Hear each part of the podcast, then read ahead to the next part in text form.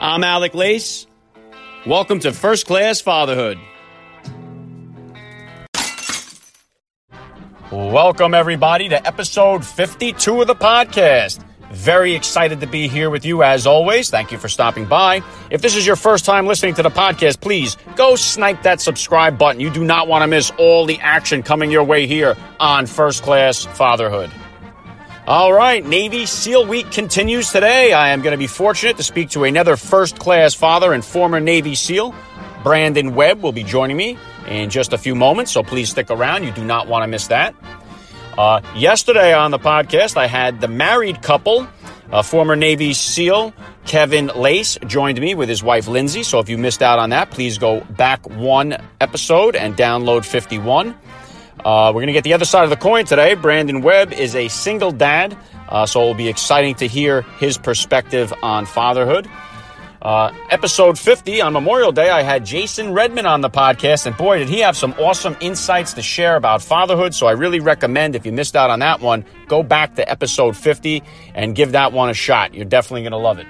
Still to come this week on Navy SEAL Week. Tomorrow, former Navy SEAL and from Shark Tank fame, Eli Crane will be here, the founder of Bottle Breacher. So that's going to be exciting.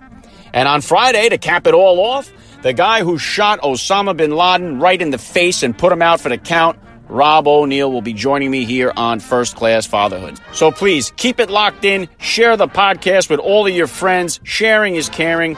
Uh, right after a quick spot, I will be right back here with first class father and former Navy SEAL Brandon Webb. I'm Alec Lace, and you are listening to First Class Fatherhood. I cannot say thank you enough to all the listeners out there. You will hear a word from my sponsors in the middle of today's interview. If you would like to help me make First Class Fatherhood ad free, please consider becoming a supporter of the podcast by hitting the link in the description of today's podcast episode. Welcome back to First Class Fatherhood. Joining me now is an entrepreneur, best selling author of books such as The Killing School, The Red Circle, and Total Focus. He is the editor in chief of SOFREP He's the founder of Crate Club, and of course, he is a former Navy SEAL. Brandon Webb, welcome to First Class Fatherhood. Thanks, Alec. I appreciate you having me on. And uh, the only thing I would add to that is uh, I've been an entrepreneur now longer than I've been a Navy SEAL, so, which I'm oh. pretty proud of. All right, let me fire away here. Uh, how many kids do you have, and how old are they? I have three amazing kids, uh, two boys and a girl uh, 10, 14, and 16. Um, okay, I understand you're a single dad, so this will be especially helpful uh, for my single parent listeners out there. What could you tell me about your experience? Yeah, I'm divor- I'm a divorced dad. Uh, I don't have a normal, um, even a normal divorced kind of situation with my kids. My kids mostly live with their mom full time and and who's remarried. She's she remarried a really nice guy. Uh, so they've got a great stepdad, and they've had two more um, kids. My ex and her husband, uh, t- two little girls, and so my my children have two um, two new sisters. But uh, yeah, it's it's not.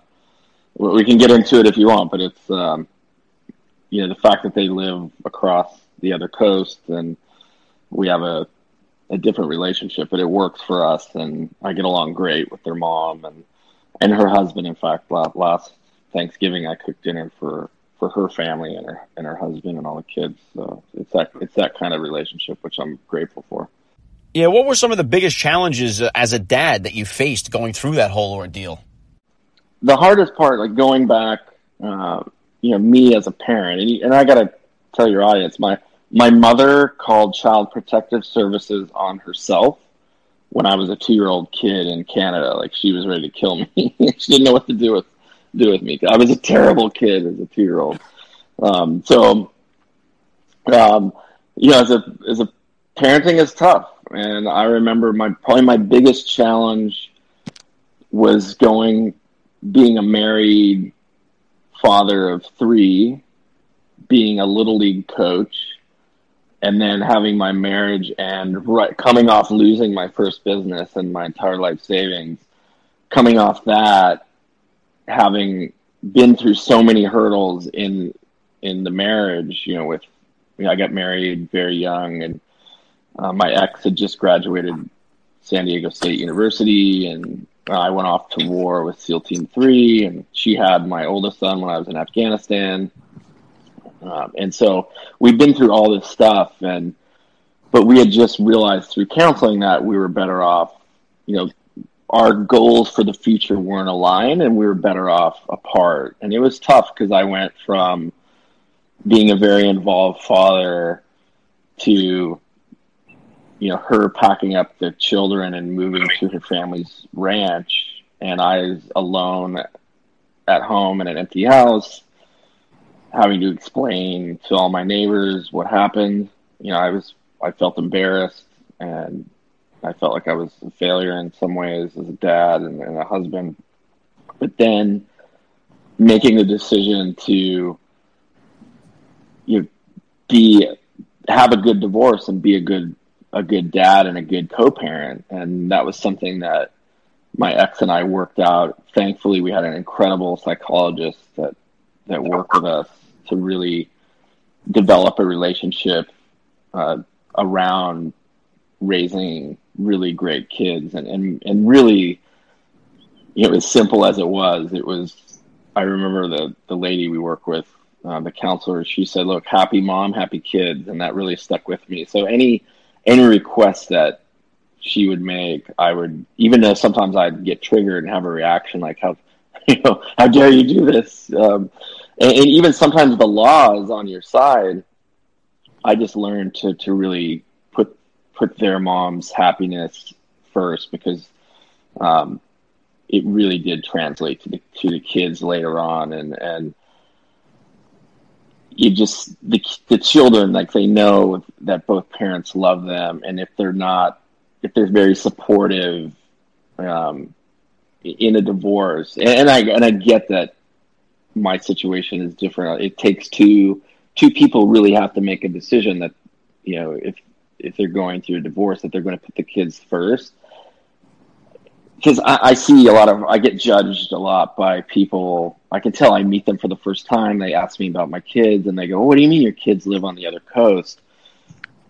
The fact is, it's it's a decision that my ex and I made to have stability in their lives, um, and they know mom and dad love them, and and the time that I do get with them, because I see him on on the big school holidays and and in between if it's an important event and and we use FaceTime to kind of supplement that. But I don't I don't swap them out every weekend or every week. They just they stay in their home. They have a stable house and they know mom and dad love them. And the kids are doing incredible. And I see so many people that maybe they get their kids more frequently than I do, but they're not spending quality time. They're not present and being present in your children's lives is super important. Um, and, you know, digging in and asking, you know, important questions rather than, hey, how'd your day go? And you're going to get the usual bullshit answer like, oh, no, what happened today? Nothing. okay. Rather than I, you know, ask my kids all the time, what, what's your biggest challenge that you had to deal with this week? Or what are you most looking forward to? what was the most exciting thing that happened to you? So the, the way that we talk and question our kids is super important, I think, as parents. And the last thing I'll finish with, and I'll shut up and let you ask questions. um, I was really fortunate to be involved with the sniper turnaround and the SEAL teams before I left, and we embrace positive psychology. And that if if it's one thing I can recommend to parents, uh, and fathers is to really pay attention on how you talk to your kids, um, where positive psychology is is concerned, uh, because your kids are out there in the world and and you and I have both been in school or in situations as adults where people say just the nastiest things and they you know they judge and they put their own opinions and and insecurities on on each other, and I see people doing it to children all the time. Uh, so, to give your kids some tools to deal with that, the outside world, and how you know to, to deflect negative influence and to deal with their own self talk is something I it's probably the biggest takeaway from me being a Navy SEAL and and serving as a sniper course manager and, and parenting, taking that positive psychology and seeing how it works for SEAL snipers and the top performing athletes in the world and applying it to parenting has been extremely powerful. And, and my kids are phenomenal. Um, but anyway. Okay, now you said in there through counseling, you discovered that you both had different visions of the future. Uh, after so many years of sharing the same dreams as a married couple, uh, how, how, do you go? How do you find your footing after something like that? And then how do you muster up the belief in any kind of new plan that you formulate or any kind of new vision that you have for the future? Yeah, you, know, it, it was back to that that initial challenge for me. I mean, you know, when I got divorced, I was devastated. I mean, I dealt with grief. I was angry, but really putting the kids ahead of everything and going, you know what, I need to like put that aside, my own feelings, and really, it's going to take hard work to, to develop a new type of relationship with their mother. Um, and on top of that, you know, the psychologist we used said, look, your your family's going to choose sides, and they're going to start mouthing off, and your job is to kind of keep your side of the That's family. Vicious. Yeah, no. Yeah, she and I had my I love my mom. My mom and my sister are great. My dad's my dad's a great person.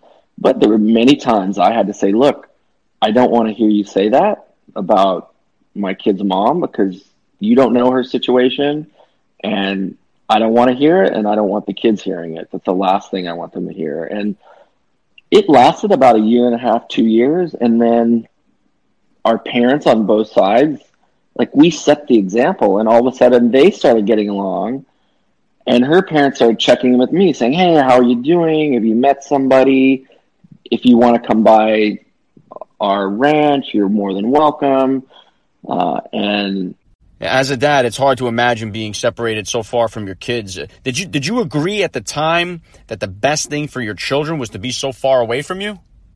You know what? I was extremely pissed off and the law was again on um, you know we got divorced in california the law if i had have enforced the rule of the law they would have stayed in the county because that's where i was living.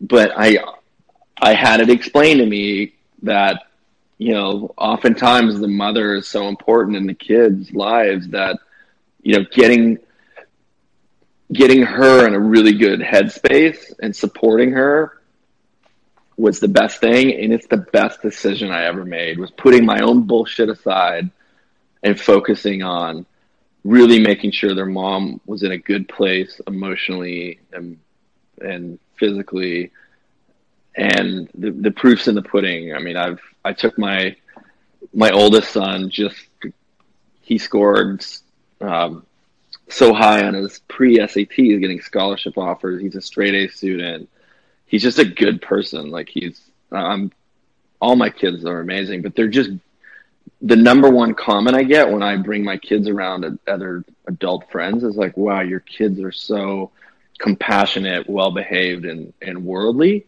It's because I've traveled with them, I've exposed them to hard work, and like my oldest um, son had been to Africa with my mom on safari. Like he's seen poverty and and um, you know, I just I think exposing children to different cultures and and countries where you know, look, you live in America; it's a great country, but not everybody is lucky to be born here, um, and they they've seen that, and and also letting your kids make mistakes and yeah, go do go ride a bike with no helmet and and fall and knock your head. you know, it's just like some it, we're too protective of, of. I think there was a generation. Um, a lot of Gen Xers were really too protective with their kids, and and you know, it's one thing to treat everyone equally and with respect. It's another to kind of give everybody a participation trophy because life doesn't work that way. In the real world, people win and lose and fail, and it, life is life is tough. I definitely have some faith in the generation that's coming up here. I feel like they're going to be educated and have access to so much more information than we ever did. Okay, let me turn this over to one of the hot topics. Uh, there's been a rise in school shootings, as you know. Uh, you have school age children. You're a former Navy SEAL. They're talking about putting armed guards in the schools. What's your opinion on the crisis? My opinion, um, my opinion is that if, if I could, and for one, I think, you know, I'd like to march most politicians off a cliff. Um, I just think they you know, we have, and, and when I say politicians, it's really like they're the ones putting forth new legislature and laws, and you know, and, and it's just I think we are in a political situation where just stuff's not getting done effectively in DC. But you know, back to the school stuff, you know, I talk with um, my friends and parents, and you know, me as a Navy SEAL, given all my background, I think the most effective way to combat a, a, potential active shooter would be to put a couple canines in the school. Those dogs, we used them on active duty and, okay. and SEAL teams. And then the canines, you can train them to react and probably detect beforehand because animals are are incredible about paying attention to those environments. You put a couple dogs in that school, and they're going to protect the pack. And I'll tell you what, there's those those dogs that we used overseas um, are incredible, and they will go right after a shooter with no hesitation. Wow, that's that's um, awesome. I haven't heard that yeah. before. That's and, and, I and I think that's the best thing. I mean, teachers with guns, I think, is a huge mistake. Uh, unless it, it very, it's going to be a very rare situation where a teacher with a gun in the classroom is going to be proficient enough to use that firearm in a high pressure, high stress situation, because most police don't get that kind of in-depth training. They should, but most don't. And in a gunfight, and when the heart rate is elevated, uh, it, it's it's a whole nother situation. So I think the canines are probably the biggest solution, and then and then some type of you know reasonable uh, conversation around you know. I, I, trust me, I'm probably gonna people are gonna take it out of context when they listen to it because it's the, the sad thing in this country is if you're not one side of the gun debate or the other, you're wrong, and that's just not that shouldn't be the case. We should be having intelligent debate and conversations around how to make how to respect the Second Amendment, but make uh, our schools and public places safe, so people don't have to worry about sending their kids to school with bulletproof inserts in their backpacks and and we had, you know, the business that I run today, you know, we have a big, I think it's the largest kind of tactical survival club in the in North America. We did. I was in a JFK airport active shooter situation. It, it ended up being somebody called it in a and it was a, a hoax, but the whole airport was on alert. Police accidentally discharged their weapon. It was complete chaos and pandemonium, and I, I developed for our club this bulletproof insert that goes into backpacks and briefcases. And when the school shootings started happening with frequency, we can't even keep these things in stock. But it's just sad to think that parents have to put bulletproof inserts in their kids' backpacks. And that's, you know, I think it's it's a case where I mean, all right, it is now time for a word from today's sponsors, and I'll be right back with more of the action on First Class Fatherhood. It's a podcast on fatherhood, but I just did a whole Harvard uh, case study. Um, yeah, I'm a member of uh, YPO. It's a business organization, and we did an executive course with with Harvard, and we did a big case study on this kind of vanishing middle class in America. And it, when you have the haves and the have-nots, um, you know, you have this gap in the middle, and, it, and it's why I think we've seen this country has gotten so polarized around certain issues. You either have to be on one extreme or the next. Um, but I think, you know, on any topic, whether it's parenting, you know, school shootings, we should have, we should be able, it's America, we should be able to sit down and have intelligent conversations without banging our fist on the table and, and not hearing the other person's perspective. Yeah, I, I couldn't agree more. Uh, do your kids show signs of going the entrepreneurial route or maybe even following in your footsteps in the military, becoming a SEAL? You know, I've got it, it's one thing I love about being a parent is my oldest son. Uh, he's he's incredibly academic. He's in band. He's on the speech and debate team. Um, he wants to go into artificial intelligence, and he really wants to go to Stanford.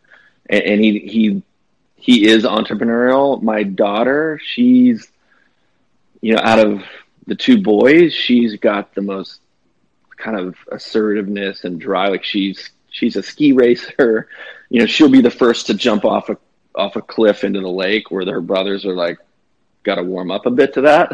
but she's a go getter. But she's very artistic. She's make she makes movies on her iPad. She she just got her her drama class voted her screenplay to to make into a mini movie. Like she's very creative and artsy, but also. Um, you know, she's expressed out of all, both of them. She's really expressed like an interest in starting her own business. I, I remember I was riding the ski lift with her in Lake Tahoe, and she said, "You know what? I'm really into architecture. Maybe I'll one day I'll have a I'll open my own architecture firm." And I said, "That's great, Livy," which is her nickname. Um, I said, "I'll be your first client." She's like, "You know what, Dad?" She's like, "You can be number two. I'm going to be my first client." like, I was like, "She's 13. Where does this stuff come from?" But and my youngest is super into sports. And he, out of the bunch, he's probably the only one that I could kind of see gravitating towards um, the military or, or maybe following in my footsteps. But to me, my job as a parent is to is to support these kids in whatever they want to pursue. If my youngest son wants to go dance ballet, go for it. Knock yourself out if that's what makes you happy. Um, I just want to expose them to as many different opportunities as possible and then support their their passions and and what I told my kids I say look you know I've worked my ass off I left home at 16 years old kind of at my my dad's encouragement and everything I own I've I'm I've self-made. And you know you have this amazing opportunity now to go do whatever the hell you want to do in life. And and we're not I'll be upset if you don't reach as high as you can and and pursue your own dreams. And if you fall I'll always be here to catch you. Like your mom and I will always be here. But you need to go out and create your own path because um, nobody could do it for you not me not their mom um, and, and that's my advice to my kids like you you kind of owe it to to me now and your mom because we sacrificed a lot to go out and do this and take risks. Yeah, well said. Uh, you have written a number of books. Uh, the Killing School and The Red Circle are two that I read and really enjoyed. Do you have any other writing adventures coming up? Yeah, I have a book called Mastering Fear coming out. Uh, it's it was inspired. Uh, I taught my best friend uh, Kamal Ravikant, who's a best-selling author and, and runs a, a venture capital fund uh, I learned a year into our friendship that he didn't know how to swim, and he was asking me for advice on taking lessons, and I said, "Look, I can't have like one of my best friends not." And I'm a former, like I grew up in the water, became a Navy SEAL. I was like, "This is crazy." So I said, "Give me a week." Of your time in the morning, give me two hours a day, and I'll teach you how to swim. And so I did that over a week, and when I analyzed his situation, it, it, wasn't that he didn't know how to swim; it was that he's he had a fear of the water, um, and so I had to deal with that first. I had to get him very comfortable in the water, and then teach him how to swim. And he said that approach nobody has ever taken with me. They kind of put me in the pool and like shouting instructions on how to do swim strokes when when when the core issue was he his fear of the water. So I helped him get over that. And then when we got out of the pool on Friday, he's like, "You changed my life. You should write a book about this." And so that's I decided to to write a book about fear because I we all deal with fear. I'll sit here and tell you with a straight face, I was I love skydiving in the SEAL teams. I was scared shitless my first huh. skydive.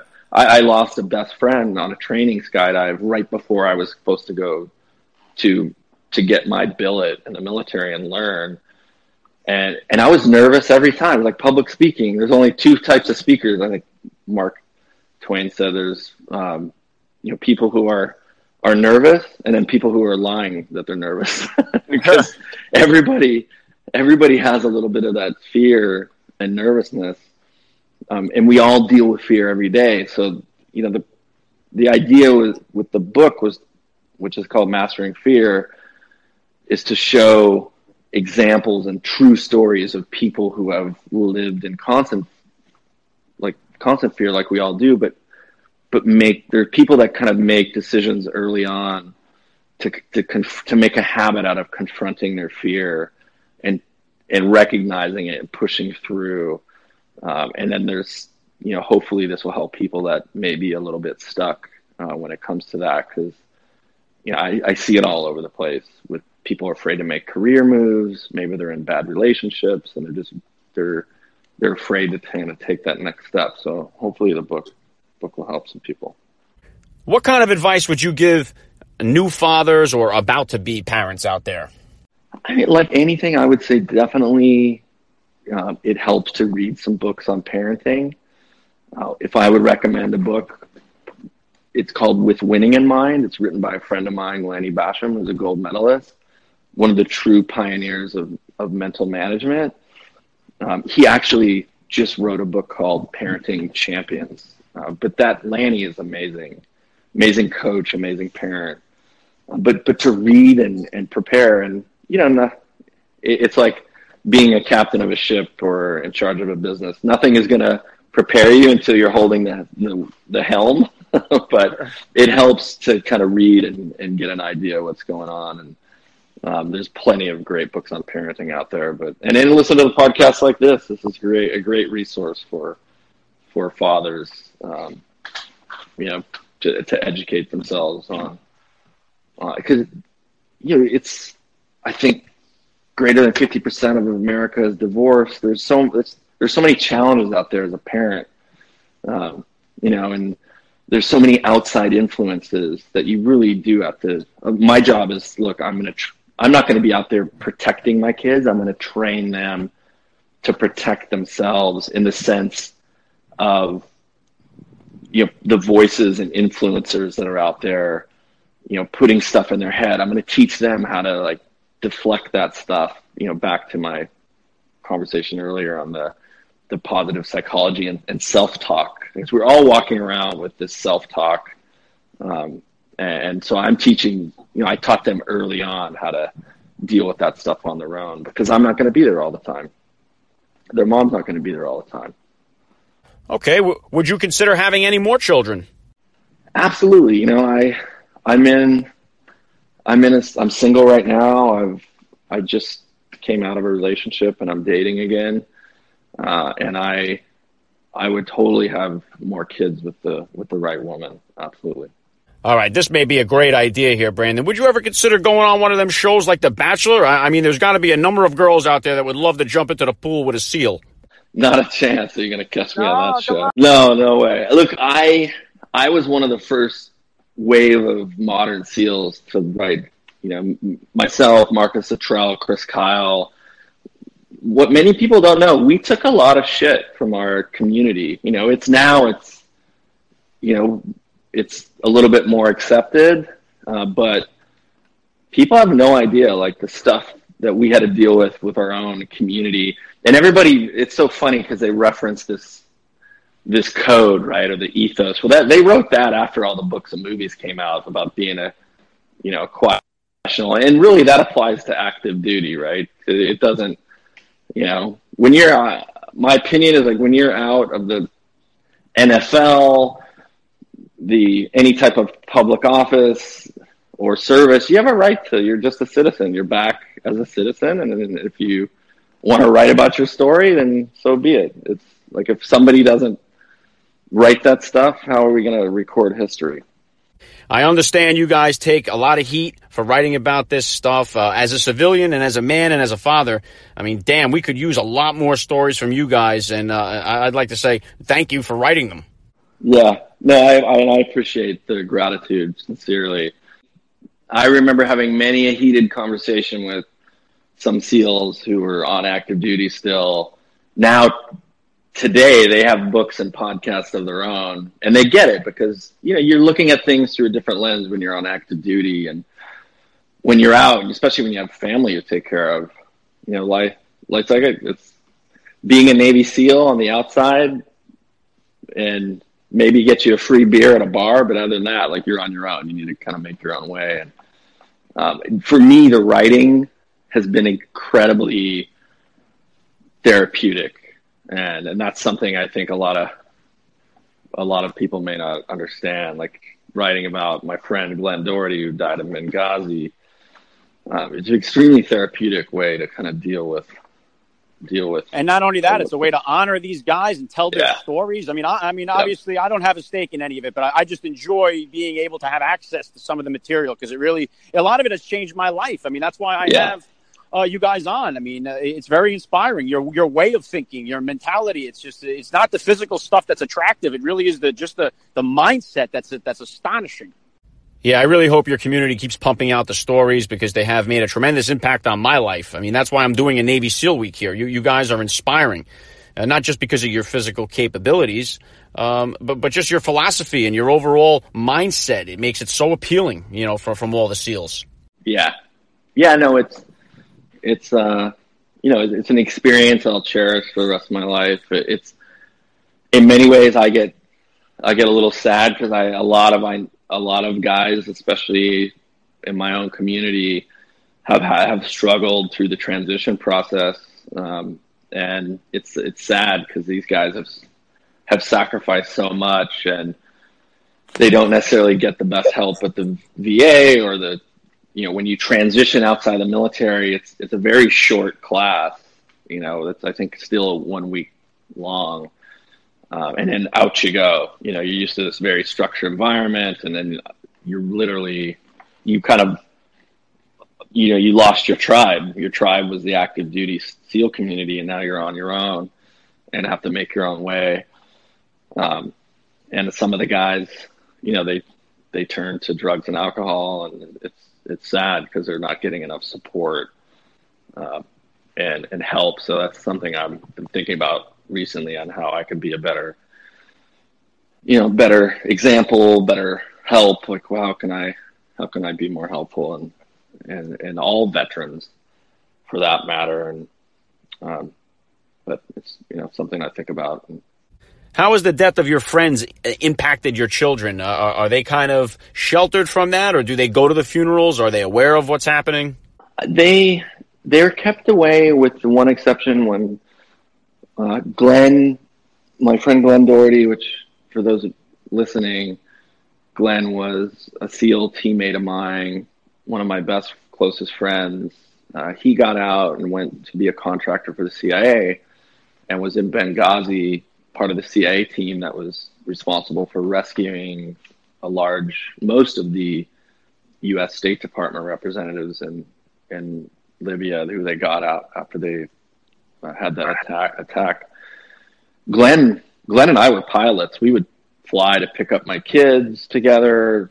There, he was Uncle Glenn to them, and when he died, it was very public. It was during the second Obama's second term election, and you know, highly politicized, and you know, they were crying. I remember talking to, you know, my oldest son in tears on the phone because you know they learned right, you know, right through the t- television, and it was tough. But I, again, it, there's you got to look at those situations, and as sad as it is, there's a lot of positives that came out of Glenn's uh, sacrifice in Benghazi, for instance uh, I started a nonprofit to give back to uh, contractors like Glenn and mili- military members that need emergency medical assistance that where the government doesn't step in.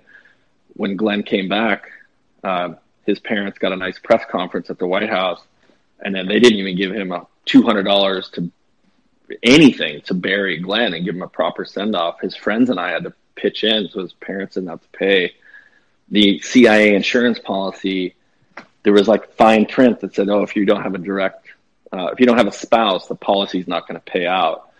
Um, so Glenn's family petitioned the CIA to change that, and they actually back paid all these families in similar situations where they got zero death benefit, no insurance money, um, the, all the way back to 1983 and the Beirut uh, embassy bombings. Uh, and so there's a lot of a lot of good change that came out of that. For my kids, it was the first time they had really lost someone close that they they loved, and it was a good life lesson, right? Like life is beautiful and and fragile, and people that people you love sometimes die, um, and so it, it was a good lesson for them, as much as, as sad as it was. But that you know they're I think wise beyond their years uh, because of a lot of the things that they've experienced uh, early on. And some stuff just happened, but the other stuff that their mom and I made sure to kind of steer them into certain experiences in life to